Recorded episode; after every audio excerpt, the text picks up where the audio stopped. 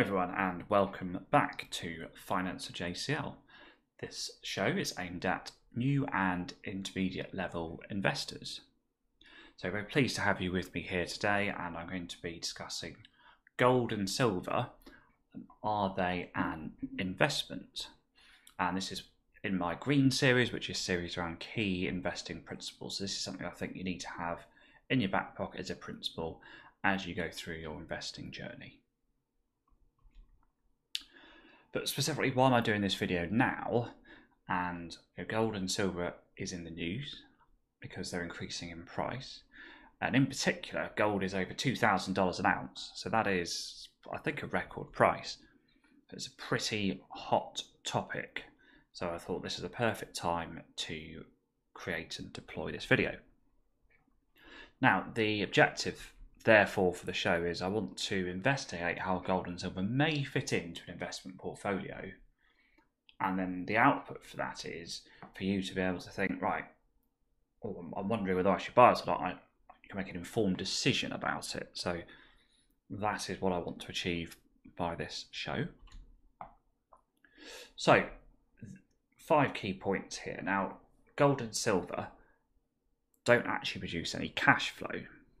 So you buy, let's say you bought an ounce of gold, sits there, you look at it, you admire it, looks stunning, you feel good about yourself, but it doesn't actually produce anything, it just sits there. And you know, 20 years later, it's the same one ounce piece of gold, it just sits there. So there's no kind of output from it. The way that differs to individual companies is that if you buy a company which had, let's say, a million pounds, that company could use that money, create products, sell, uh, make profit, reinvest into the business, and grow. So 10 or 20 years later, you would have potentially something entirely different of greater value, although it could go the other way. Whereas the item of gold, the ounce of gold, would just sit there and not have changed at all. And why that's important is that if you have very specific long term investment objectives like I do, you can't really value what return you'll get from your gold and silver because it, as I say, it just sits there, doesn't produce any return. So you're effectively trying to guess what the spot price will be, and there's no real accurate way of doing that. Having said that, it, although it doesn't produce any, it is used in industry, so there are uses for it, um, not, not just in industry but also commercially, so jewellery, for example. Now, the, the whole principle of buying gold and silver is it's kind of speculative in nature because you're effectively reliant on someone else paying more for it in the future than you have in the past to actually make any money off it. And that is entirely out of your control, and there's no there's no accurate way of regularly predicting what will happen with that. But having said that, gold and silver is a store of value in some circumstances. So it can protect you against uh, inflationary changes, for example. And if the stock market's falling, then actually gold and silver could be a buffer to that. So those are the key principles that I look at when I'm trying to evaluate gold and silver. So what that means is for me, and this is a view shared by some value investors, is that gold and silver is not an investment. Now, it's not to say you shouldn't buy it, but it's not an investment. It's more of a speculative or a defensive purchase. As an example, as you'll see from my recent portfolio review, I do allow up to 5% of my own portfolio to be speculative in nature.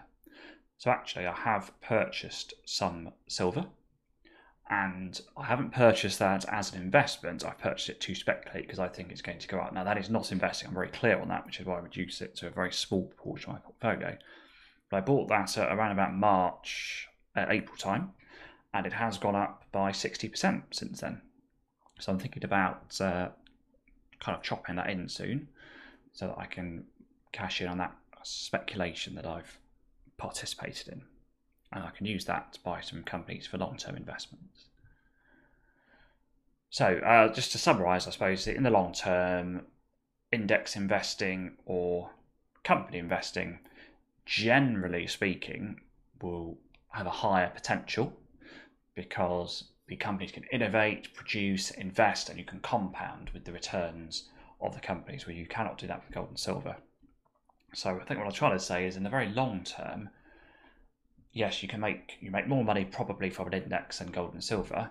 And furthermore, even beyond that, if you buy individual company shares, if you have the tools at your disposal to evaluate them and you have the right objectives, you'll probably make the best kind of long term high returns. So, in summary, metals, I'm talking about gold and silver here because they've been in the news, but things like palladium and platinum also come into these kind of commodities that, that people may invest in as an alternative purchases. They're not they're not an investment for me. It is speculation, and that's not to say you shouldn't do it, but just be aware of that difference. But it can play a part in a portfolio. So what I, as an example, if one is close to retirement and you want to see less up and down fluctuations in the capital value of your portfolio, you may have an element of gold or silver in them, for example. So if the market drops, generally speaking, if people are really scared, the market drops a lot, gold and silver prices go up a bit. So it will kind of reduce the drop. However, it does have the opposite effect, whereby people are very confident the market's flying up. Quite often, gold and silver will drop a bit. So it kind of trims your gains and it trims your losses. It, on average, it will probably stabilize your portfolio compared to if you didn't have it. So if you're getting to a point where you know you're going to need to take some money out, I think there's an option there. But do make sure you review that in light of your own individual circumstances. So don't take that as a blanket piece of advice from me. Do look at it carefully for yourself.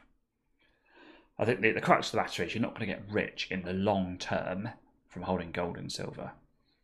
It may work out for you, you could well make profit, but you're much more likely to get rich from investing in indices or indeed individual companies.